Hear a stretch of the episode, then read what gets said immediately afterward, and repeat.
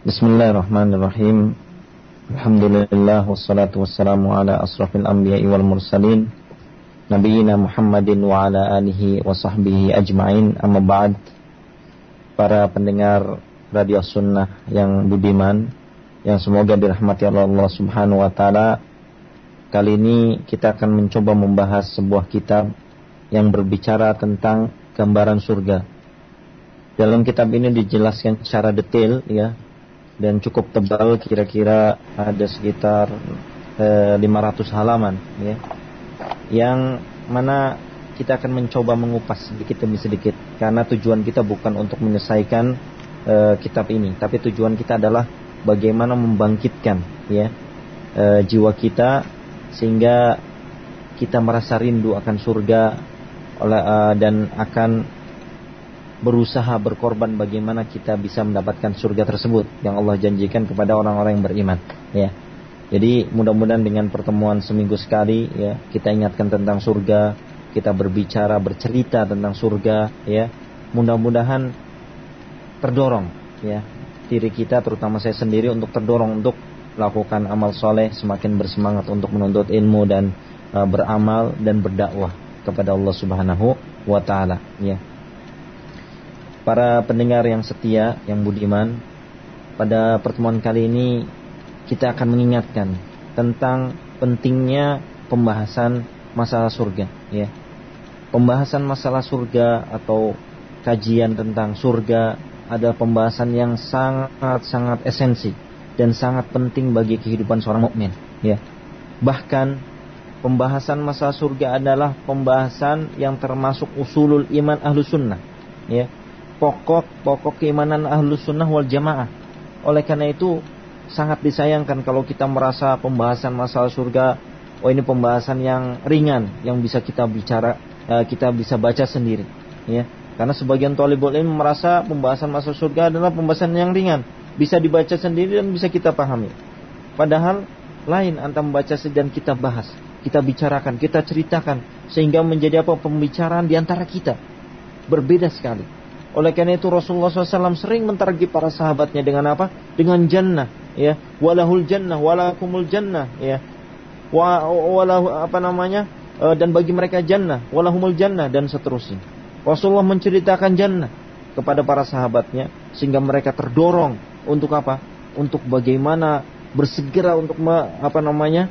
mencapai jannah tersebut, ya. Sehingga nanti kita akan kisahkan seorang sahabat yang tatkala mendengar kisah jannah ya dia merasa amat lama untuk makan apa sebutir kurma. Ini terlalu lama. Ya kehidupannya terlalu, kehidupan yang terlalu lama. Sehingga dia buang kurma tersebut dan dia pergi berperang berjihad ya membaur ya kepada dengan mujahidin yang lain ya sampai akhirnya dia pun mati mati syahid ya. Jadi pembahasan ini adalah pembahasan yang sangat penting. Yang mendorong seseorang untuk mendapatkan apa kebahagiaan di dunia maupun di di akhirat. Ya. Kita selama ini selalu mendapatkan cerita-cerita ya mereka orang-orang yang kaya yang hidupnya dalam kenikmatan, mereka yang hura-hura sehingga apa? Sehingga kita ingin seperti mereka. Ya, karena merasa seakan-akan subhanallah mereka dalam dalam kebahagiaan. Ya. Walaupun mungkin kita lisan kita mengatakan tidak akan tetapi kenyataan mengatakan iya. Lihat berapa banyak acara-acara televisi yang menayangkan menceritakan bagaimana kehidupan orang-orang orang-orang yang kaya. Padahal itu adalah kehidupan yang semu. Sehingga lihat kita kita lihat generasi anak-anak muda kita, bahkan generasi kita sendiri, bahkan ya generasi mereka yang sudah makan asam garam pun akhirnya terpengaruh. Ya. Karena mereka dengan mendengar, melihat ya kehidupan diceritakan ya di, di televisi maupun dalam kehidupan masyarakat sekitar akhirnya menjadi keinginan. Dari keinginan ini akhirnya terdorong menjadi azam. Ya, bagaimana saya bisa mencapai kehidupan seperti itu? Akhirnya dia lakukan segala hal, bekerja maupun bahkan melakukan hal-hal yang Allah langgar. Ya. Sebagaimana eh, apa namanya di masyarakat kita selalu diceritakan tentang dunia artis. Tapi intinya diceritakan tentang dunia artis. Art, akhirnya orang tua bagaimana berusaha agar anak-anaknya menjadi artis. Kita lihat. Ya.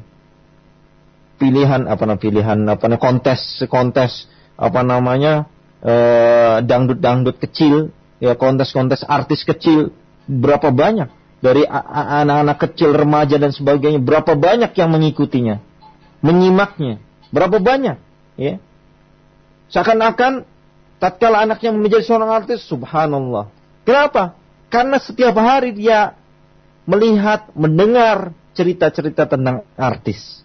Akhirnya dia punya keinginan untuk menjadi artis atau paling tidak anaknya menjadi artis atau paling tidak saudara menjadi bangga ya merasa bangga tatkala anaknya menjadi menjadi artis. Nauzubillah min ya. Oleh karena itu tugas kita semua, tugas antum semua untuk apa? untuk memberikan pencerahan kepada diri kita yang pertama, kemudian kepada keluarga kita, kemudian kepada masyarakat. Bagaimana cerita tentang agama, cerita tentang surga, cerita tentang neraka, cerita tentang para sahabat Rasulullah Shallallahu Alaihi Wasallam senantiasa kita bicarakan di dalam majelis-majelis kita. Amat disayangkan, ya. Kita yang menisbahkan kita, uh, kepada uh, kepada ilmu, bahkan menisbahkan kepada dakwah, bahkan menisbahkan kepada agama kita sendiri lupa akan cerita-cerita tentang surga maupun cerita tentang para sahabat. Kita sendiri masih terpengaruh terhadap cerita-cerita yang ada di dalam televisi maupun surat kabar maupun yang lain. Iya. Sehingga terkadang tidak ada beda antara mereka yang menisbahkan kepada dakwah maupun kepada kepada kepada dunia. Oleh karena itu, para hadirin pendengar setia Radio As-Sunnah, kita mulai.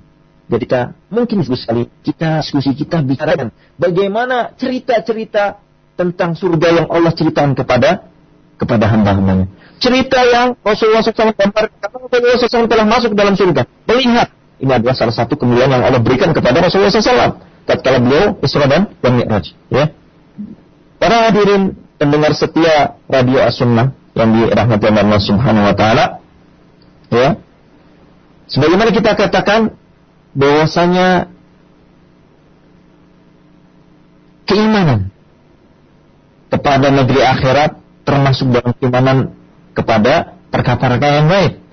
Yang mana dia ada termasuk rukun iman. Dikatakan rukun, ya. Tatkala tidak ada rukun tersebut maka hilang. Ya. Hilang Islam seseorang. Seseorang yang melaksanakan ibadah haji, salah satu rukunnya adalah wukuf di Arafah. Tatkala dia tidak melakukan rukun tersebut, maka hajinya pun tidak tidak sah. Sama. Ini menunjukkan betapa pentingnya kita mengerti, kita memahami dan membicarakan dan meyakini akan negeri negeri akhirat tentang surga dan neraka. Supaya kita sadar bahwa kita hidup ini sementara saja. Kita hidup ini akan menghadapi hidup yang kekal abadi, yaitu di mana? Di akhirat nanti. Ya. Rasulullah SAW bersabda, ya, menjelaskan pentingnya iman bagi seorang muslim bahwasanya iman itu antuk billah wa malaikatihi wa kutubihi wa rusulihi wal yawmil akhir wa tu'mina bil qadari khairi wa syarri. Ya. Dijelaskan bahwasanya rukun iman yaitu beriman kepada Allah, yakin percaya kepada Allah Subhanahu wa taala dengan keyakinan yang mendalam. Bukan hanya mengatakan ya Allah itu adalah Tuhan saya. Bahkan orang-orang Quraisy mengatakan, siapa yang memberikan rezeki kepadamu? Qul minas sama wal ard? Qulillah. Ya. Tatkala mereka mengatakan apa saya Allah mereka akan mengatakan eh, Allah uh, menjelaskan kalau mereka itu ditanya orang Quraisy siapa yang memberikan rezeki dari langit dan bumi mereka akan mengatakan siapa Allah ya jadi kalau hanya yakin Allah memberikan rezeki pada kita Allah yang menghidupkan dan matikan kita akan tapi tidak memberikan pada diri kita keyakinan yang mendalam sehingga kita takut kepada Allah kita taat kepada Allah Subhanahu wa taala maka keyakinan itu sama dengan keyakinan orang-orang terdahulu, orang-orang kaum kaum Quraisy terdahulu. Ya.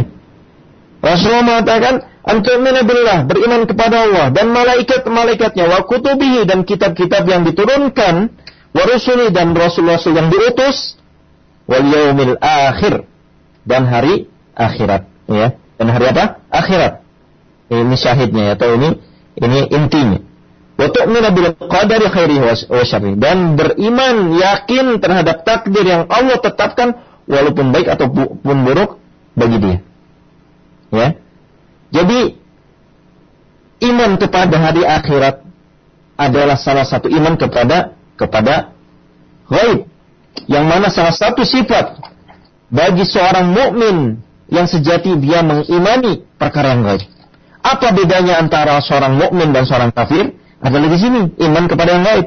Kalau semuanya kelihatan di mata kita, ya, maka apa bedanya antara kita dengan orang kafir? Yang membedakan kita dengan mereka adalah iman bil ghaib. Ya. Kalau kita hanya percaya pada yang terlihat, ya, tersentuh dengan panca indera? Apa bedanya? Apa? Apa bedanya? Allah Ta'ala berfirman, Alif Lam, Dalikal kitab la raibahu dan lil muttaqin, Alladina yu'minuna bil ghaib, wa yuqimuna salah, wa mimma razaqnahum yunfiqun. Alif Lam Mim, Dalikal kitab la raiba fih, hudan muttaqin. الذين يؤمنون بالغيب ويقيمون الصلاة ومما رزقناهم ينفقون Alif Lamin Kitab Al-Quran ini tidak ada keraguan sedikit pun padanya. Dan dia adalah petunjuk bagi orang-orang yang bertakwa. Siapa itu? Siapa mereka orang bertakwa? Yaitu mereka Alladina yu'minuna bil ghaib yang mereka itu beriman kepada yang gaib yang menegakkan salat dan menginfakkan rezeki yang mereka dapatkan ya. Yang mereka menginfakkan sebagian rezeki yang dianugerahkan kepada kepada mereka ya. Para hadirin para pendengar setia radio sunnah yang dirahmati oleh Allah Subhanahu wa taala ya. Di antara iman yang gaib adalah iman kepada surga. Surga yang disebut al-jannah, ya. Yang mana tidak pernah kita lihat dengan mata kita, tidak pernah kita sentuh dengan tangan kita, tidak pernah kita masuk ke dalamnya, akan tapi kita mengimannya dengan iman yang sempurna. Dan kita meyakininya bahwasanya surga itu ada dan kita meyakini bahwasanya apa yang Allah dan Rasulnya kabarkan adalah benar. Ya. Maka Allah Subhanahu wa taala akan memberikan rezeki, rahmat berupa apa? Berupa kenikmatan di dalam dalam surga kelak nanti. Para hadirin pendengar setia radio sunnah, ya, Allah Subhanahu wa taala menceritakan kisah gambaran tentang surga. Dan juga demikian Rasulullah Shallallahu Alaihi Wasallam karena beliau telah melihat bahkan lihat Sidratul Muntaha tatkala beliau diangkat Isra Mi'raj. Allah Taala berfirman, ya, afatumarunahu ala ma yara wa laqad ra'ahu nazlatan ukhra inda sidratil muntaha indaha jannatul ma'wa Allah Ta'ala berfirman mengkisahkan ya tentang apa yang Rasulullah Shallallahu Alaihi Wasallam telah lihat. Maka apakah kamu, wahai kaum musyrikin Quraisy dan orang-orang yang semisalnya, hendak membantah, mendiskusikan, menentang apa yang telah dilihat oleh mata kepala Rasulullah Shallallahu Alaihi Wasallam? Walaqad ra'ahu nazlatan ukhra. Dan sesungguhnya Nabi Muhammad sallallahu alaihi wasallam telah melihat Jibril dalam dalam rupanya yang asli, ya. Pada waktu yang lain yaitu pada waktu ya baik eh, tatkala Isra Mi'raj dan di pada waktu-waktu yang lain, ya. Rasulullah telah beberapa kali melihat Jibril alaihissalam bentuk rupa yang asli, ya.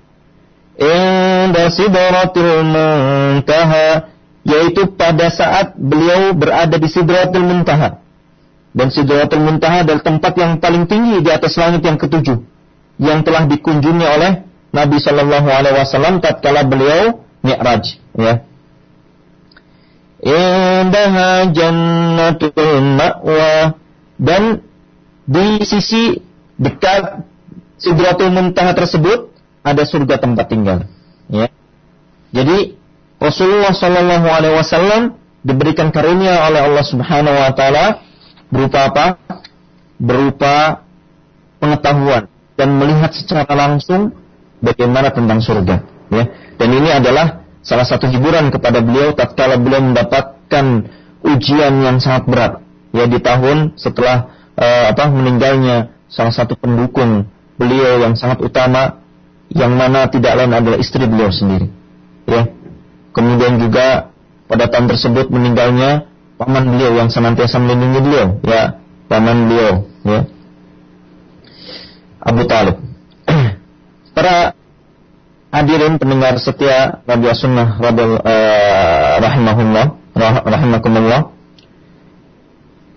Di dalam Al-Quran telah diceritakan tentang surga dengan cerita yang sangat lengkap dengan ciri-ciri yang sangat lengkap begitu begitu pula Rasulullah Shallallahu Alaihi Wasallam bagaimana beliau menceritakan surga dengan sangat-sangat detail sehingga apa sehingga memberikan pengaruh yang sangat besar kepada apa? Kepada hayah, kepada kehidupan para sahabat Rasulullah Sallallahu Alaihi Wasallam.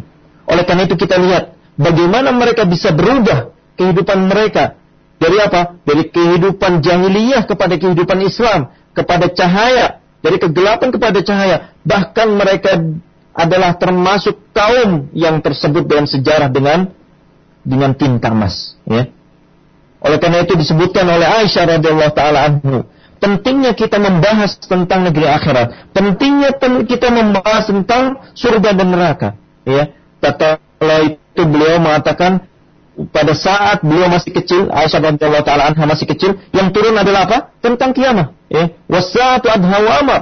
Dan hari kiamat adalah apa namanya? saat yang sangat eh, sangat pedih, ya kan? sangat pahit, ya. Artinya uh, pada awal-awal Islam Rasulullah Shallallahu Alaihi Wasallam benar-benar menceritakan kepada mereka tentang negeri akhirat. Sehingga apa? Sehingga timbul rasa takut kepada mereka, rasa harap untuk bisa mendapatkan surga Allah Subhanahu Wa Taala. Seandainya yang diturunkan pada saat itu adalah apa? Adalah hukum, ya, hukum ya, tidak boleh berzina, tidak boleh mencuri. Islam mereka akan berzina dan mencuri. Tapi yang pertama ditanamkan kepada mereka adalah iman keyakinan. Oleh karena itu, kita mengikuti mereka. Tatkala tertanam pada diri kita iman dan keyakinan, maka niscaya hukum-hukum yang lain akan mudah bagi kita. Ya. Tatkala iman kita naik, iman kita kita pupuk, maka perintah Allah akan mudah bagi kita untuk kita laksanakan. Karena apa? Karena hati kita ingin ya mendapatkan apa yang Allah janjikan dan takut terhadap apa yang Allah Subhanahu wa taala eh, apa namanya? eh, ancamkan kepada kita.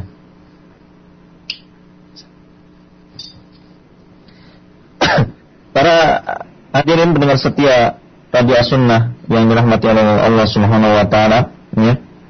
Oleh karena itu salah satu kisah ya yang menunjukkan hal tersebut adalah Sayyidul Anbiya yaitu Rasulullah Sallallahu Alaihi Wasallam. Beliau adalah orang yang paling yakin dan paling bertakwa di antara manusia.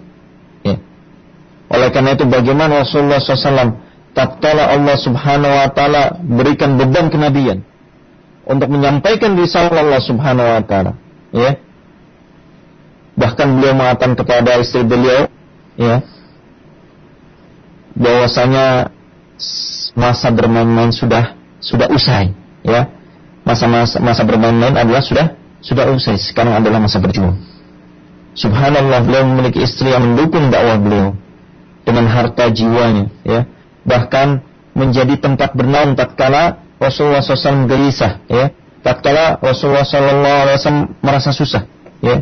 Ini adalah istri yang terbaik. Oleh karena itu Allah Subhanahu Wa Taala menjanjikan baik jannah bagi bagi istri istri beliau Khadijah radhiyallahu taala Beliau Nabi Muhammad sallallahu alaihi wasallam berjuang ya, dari rumah ke rumah, dari pasar ke pasar, mengajak orang-orang untuk apa? Untuk menerima agama Islam, untuk menyampaikan risalah Allah Subhanahu wa taala. Rasulullah Shallallahu alaihi wasallam tidak pikirkan dirinya, tidak pikirkan lagi ya apa yang dia korbankan. Yang penting risalah Allah adalah sampai ke muka bumi. Kenapa? Karena Rasulullah Shallallahu alaihi wasallam yakin ya bahwasanya janji Allah adalah benar. Yakin akan surganya ya dan amat takut kepada neraka Allah Subhanahu wa taala. Ya. Begitu pula para sahabat radhiyallahu taala anhum. Apa yang menyebabkan mereka mengorbankan jiwa dan raganya, bahkan mampu mempersembahkan leher mereka demi kejayaan Islam, ya. Yang kaya, yang miskin, yang kecil, yang besar, yang putih, yang hitam, ya. Semuanya berjuang di jalan Allah Subhanahu wa taala. Apa yang mendorong mereka melakukan itu semua?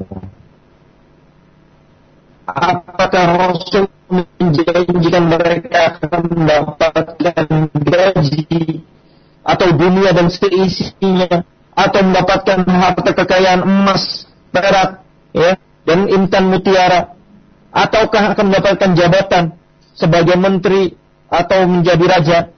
Ya, sama sekali tidak. Rasulullah SAW tidak pernah menjanjikan kepada para sahabatnya dunia Rasulullah Shallallahu Alaihi Wasallam tidak pernah mentarget para sahabat yang bisa saja. Karena itu harga yang mereka inginkan. Inna Allah istara minal mu'minina anfusahum wa bi anna lahum jannah. Allah Subhanahu wa taala telah membeli dari orang-orang beriman diri dan harta mereka dengan apa? Dengan surga.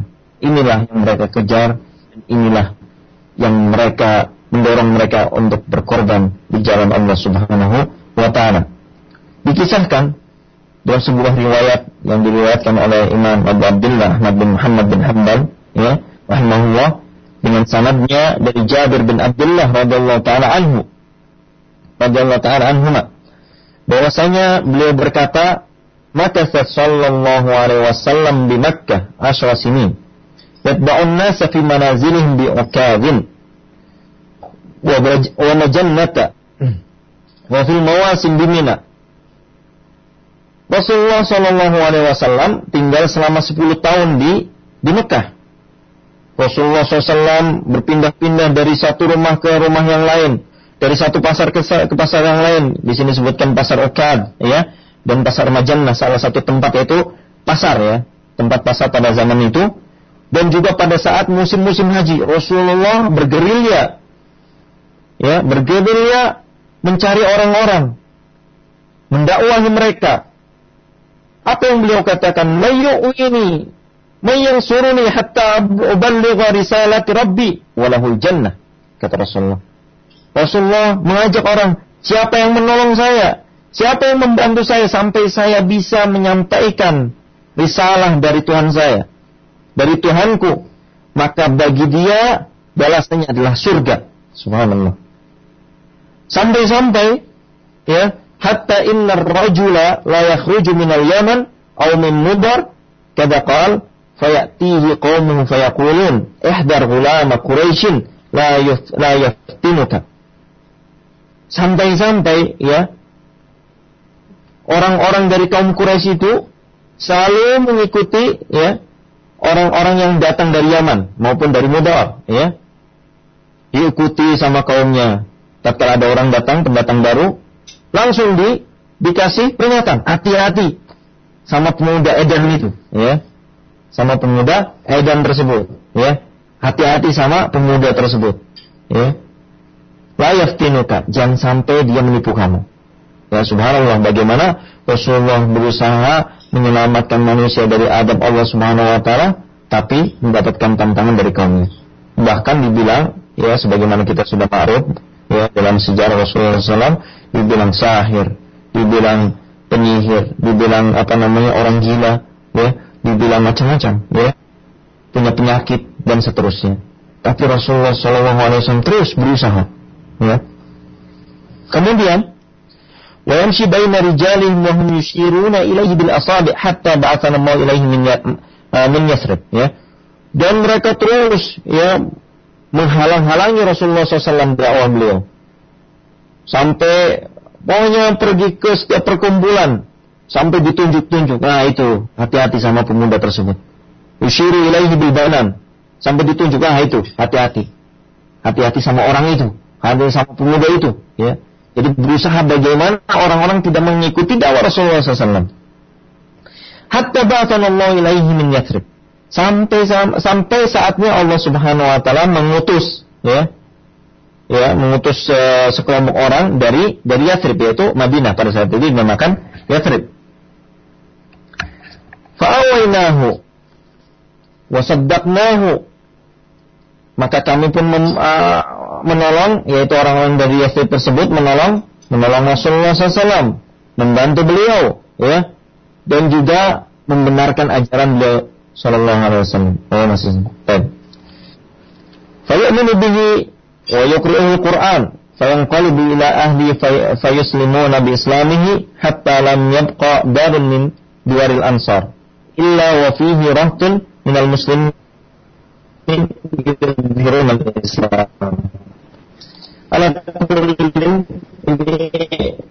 kisah dan waktunya tinggal 10 menit lagi saya ya sebagaimana kita uh, tadi jelaskan awal bahwasanya kajian ini bukanlah untuk kita menghabiskan kitab atau menyelesaikan kitab tidak tapi kita ingin ya sedikit membangkitkan jiwa kita dengan mendengarkan bagaimana kisah Rasulullah SAW, cerita para sahabat, cerita tentang surga. Oleh karena itu kita akan berjalan sedikit demi sedikit mudah-mudahan Allah Subhanahu Wa Taala memberkahi kita semua. Kita lanjutkan kisahnya dan saya ringkaskan karena e, kalau dibaca semua tidak tidak mungkin ya, bahwa ini tidak cukup ya. Jadi Rasulullah SAW senantiasa dihalang-halangi oleh jadi mereka membantu dan menolong Rasulullah SAW. Ya, waktu itu jumlahnya enam orang. Akhirnya mereka pun kembali kepada kepada keluarganya di Madinah ya di Yathrib ya dan melakukan dakwah mendakwahi keluarganya bahkan satu keluarga Islam. Dan tidak ada satu rumah pun melainkan ada kaum muslimin di dalamnya. Dan akhirnya mereka pun berkumpul dan mengatakan ya apakah kita akan tetap membiarkan Rasulullah SAW diusir ya di gunung-gunung Mekah oleh kaumnya? Ya apa kita mau diam saja oleh karena itu mereka bersepakat akhirnya tahun depannya mengirimkan 70 orang yang beriman. Subhanallah dari enam orang menjadi 70 orang. Dikirim pada saat musim haji, ya, akhirnya berbaiat kepada Rasulullah SAW. Ya Rasulullah, saya ingin berbaiat kepada kami siap berbaiat berjanji setia kepada engkau wahai Rasulullah Sallallahu Alaihi Wasallam. Ya. Kata Rasulullah apa, eh, apa namanya? Baiatlah dengan apa? oni ala sam'i wa ta'ah. Baiatlah dengan apa? hendaklah kalian berjanji setia untuk tetap uh, mendengar dan taat. Fin nasyat wal kasal. Dan baik dalam keadaan uh, lapang apa namanya dalam keadaan semangat maupun dalam keadaan lem, uh, malas ya. Wa nafaqah fil usr wa yusr. Dan juga infak. Wajib infak dalam keadaan sempit kere ataupun yusr lapang kaya ya. Wa alal amri bil ma'ruf wan nahyi munkar. Dan juga uh, tetap beramar ma'ruf nahi munkar memerintahkan yang ma'ruf dan mencegah yang kemungkaran dan kalian tetap berdakwah kepada Allah dan tidak takut celaan orang yang mencela. Juga menolong saya dan menjaga saya, melindungi saya sebagaimana ya kalian menolong dan melindungi istri diri kalian, istri kalian dan anak-anak kalian, ya. Dan kita nanti akan melanjutkan kisah ini, ya, bagaimana perjuangan para kaum Ansar, ya, dan e, sebagai mukaddimah tentang surga ya. Dan nanti kalau kita sudah selesai kita akan masuk pembahasan tentang surga apakah e, e, sudah ada atau belum ada. Kemudian kita akan menjelaskan tentang gambaran-gambaran surga nama-nama surga ya. Kita sedikit ringkas coba e, kita jelaskan apa yang terkandung dalam buku ini. Di sini dijelaskan setelah kita mukaddimah nanti kita akan menjelaskan tentang masalah keberadaan surga. Dan juga tentang nama-nama surga maknanya dan dan apa? Dan jumlahnya. Juga kita akan menceritakan tentang ciri-ciri surga, luasnya, tingkat-tingkatnya, tentang apa namanya eh, kamar-kamarnya, tempat tinggalnya, kemudian juga sungai-sungainya, mata air, ya, taman-tamannya dan seterusnya. Dan kita akan membahas tentang naimul jannah, kenikmatan yang ada dalam surga, keadaan penduduk ahli surga dan banyak sekali. Ala ya, mudah-mudahan pembahasan ini kita bisa berlanjut, ya, sehingga kita bisa sedikit mengetahui cerita-cerita tentang surga, kemudian kita ceritakan kepada keluarga kita, anak-anak kita dan tetangga tetangga. Demikian mungkin kita cukupkan dan kita berikan waktu untuk tanya jawab. Terima kasih. Wabillahi taufiq wal hidayah. Assalamualaikum warahmatullahi wabarakatuh. Ada pertanyaan mungkin berkaitan dengan materi sesi yang pertama bagaimana Ustaz? Ya, berkaitan dengan masalah ilmu Ustaz. Boleh, boleh. Ya, ini Tidak ada masalah, tidak ada masalah. Assalamualaikum Ustaz. Tidak ada masalah. Ya. Waalaikumsalam warahmatullahi uh, Bagaimana sikap para penuntut ilmu yang baru nih, uh, misalnya praktolabul ilmi dalam menyikapi perbedaan-perbedaan pemahaman di zaman ini gitu. Mungkin banyaknya firqah-firqah seperti itu bagaimana menyikapinya? Harus pilih yang mana antara ini dan itu? Timbul kebingungan apalagi ditambah saat ini mungkin uh, dakwah salaf mulai sudah mulai dikenal nih. Bagaimana cara menyikapi mana yang benar dan mana yang salah? Terima kasih. Ini pendengar ini dari dari ini saat dari via internet. Saat. Ya. Silakan saat. Oh, ya. Jadi yang amat disayangkan ya para penuntut ilmu yang baru menuntut ilmu dia sudah disibukkan dengan fitnah ya. Ini adalah cara-cara syaitan untuk menjauhkan orang dari ilmu. Dia merasa bahwa dirinya telah berilmu karena subhanallah ya. Uh, dia apa mempelajari bantahan fulan kepada fulan dan seakan-akan dengan kaidah-kaidah usul kaidah-kaidah dia sangat membaca dan merasa sudah paham dan merasa berilmu. Akhirnya berfatwa, ya, akhirnya merasa dirinya orang besar. Ya. Ini yang sangat amat disayangkan, ya. E, mentajala qabla awanihi uqiba bihirman. Barang siapa yang buru-buru sebelum waktunya, maka akhirnya dia tidak mendapatkan yang dia harapkan. Jadi bagaimana kita ingin mengetahui al-haq, ya? I'rif i'rifil haq ta'rif ahlak ketahui al-haq dulu, maka kamu akan ketahui orang-orang berada di dalam di, di atas al-haq tersebut. Kita semua sudah sepakat Al-Qur'an ya, itu adalah sumber uh, bagi kaum muslimin ya. Kemudian as-sunnah hadis-hadis yang sahih ya adalah sumber kaum muslimin. Pelajari Al-Qur'an dan as-sunnah. Pelajari bagaimana memahami Al-Qur'an dan sunnah. Ya di sana ada madhab a'immah yang muttafaq alaih ya, semua semua sepakat bahwa mereka adalah al-sunnah wal jamaah ya belajar sedikit demi sedikit belajar kaidah ya. tidak disebutkan dengan dengan uh, firaq dengan uh, apa namanya jamaah fulan dan fulan tidak ya. nanti itu bukan waktunya dan itu bukan majalnya.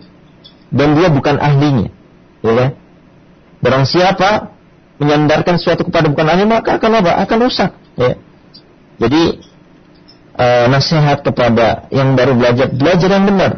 Tidak usah apa namanya tidak usah sibuk dengan masalah seperti itu ya kita belajar yang baik dan benar insya Allah suatu saat kita akan mengetahui semua orang salah bahkan guru kita juga bisa salah jangankan guru yang masih selevel zaman sekarang guru yang level zaman zaman Imam Syafi'i saja bisa salah ya artinya seorang tatkala sibuk mengikuti fitnah akhirnya dia mengagungkan seorang yang dia kagumi akhirnya jatuh kepada takut dan jauh dari dari ilmu. Dia taklid tapi tidak merasa merasa taklid. Ya. Dia taasub tapi tidak merasa taasub. Kenapa? Karena asal dia tidak berilmu. Ya.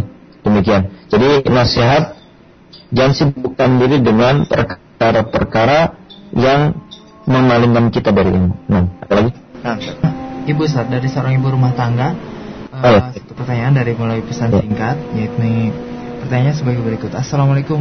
Uh, pertanyaannya sebagai berikut. Bagaimanakah kiat-kiat kita untuk menggapai surga sebagai seorang ibu rumah tangga?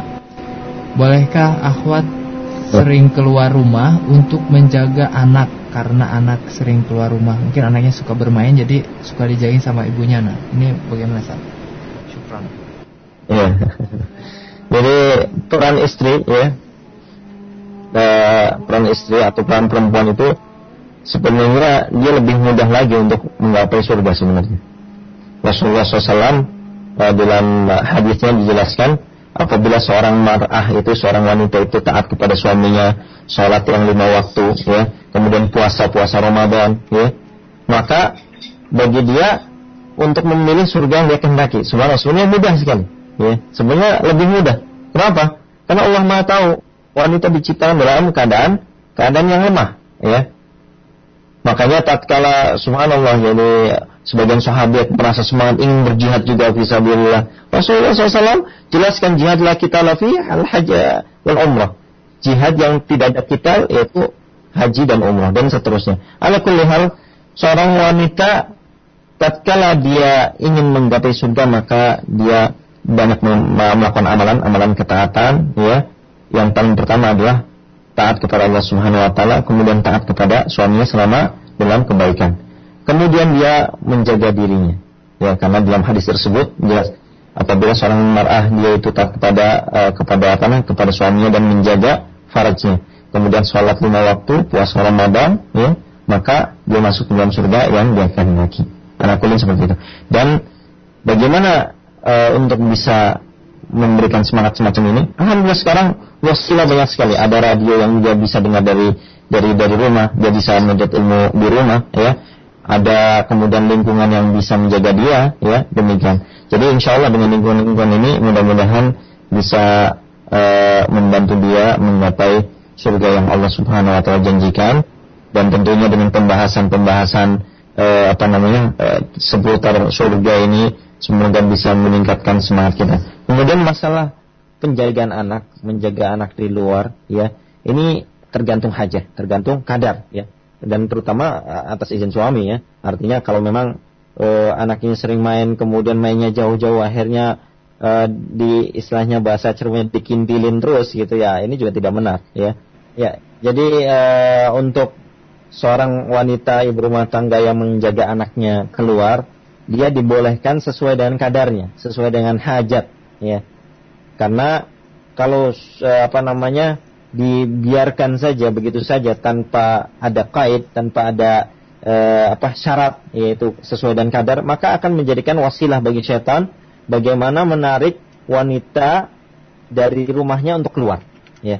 Dengan alasan ingin menjaga anaknya dan sebagainya akhirnya dia keluar, ya, e, nebeng ke sana sini, nanggak ke sana sini, ya. Akhirnya terjadilah fasad yang yang tidak diinginkan. Sebaik-baik wanita adalah di rumahnya. Maka dia berusaha bagaimana uh, agar anaknya juga main di rumahnya atau diatur dengan suaminya dan sebagainya. Akan tapi kalau misalnya darurat dan memang di sana ada hajah, ada hajah, maka tidak mengapa. Dan ada masalah tidak mengapa. Dan masing-masing tahu kadar sesuai dengan yang ada pada dirinya. Oleh karena itu Rasulullah SAW mengatakan istafti qalbak. Berfatwalah, mintalah fatwa kepada dirimu sendiri. Karena seseorang itu tidak akan bisa membohonginya. Ini seperti itu. Karena kita muamalah, muamalah kita adalah muamalah dengan Rabbul Alamin yang Maha tahu hati kita. Ya. Intinya kalau sesuai kadar dan sesuai hajat yang dibutuhkan dan di sana ada maslahat, maka tidak mengapa.